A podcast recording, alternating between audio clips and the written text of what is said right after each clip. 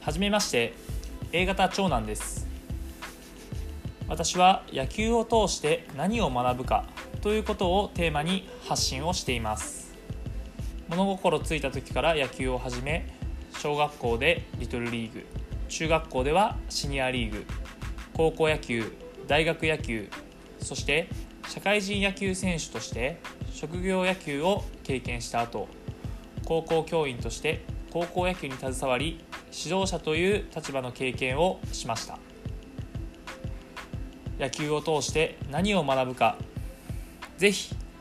私の考えを聞いてみてください。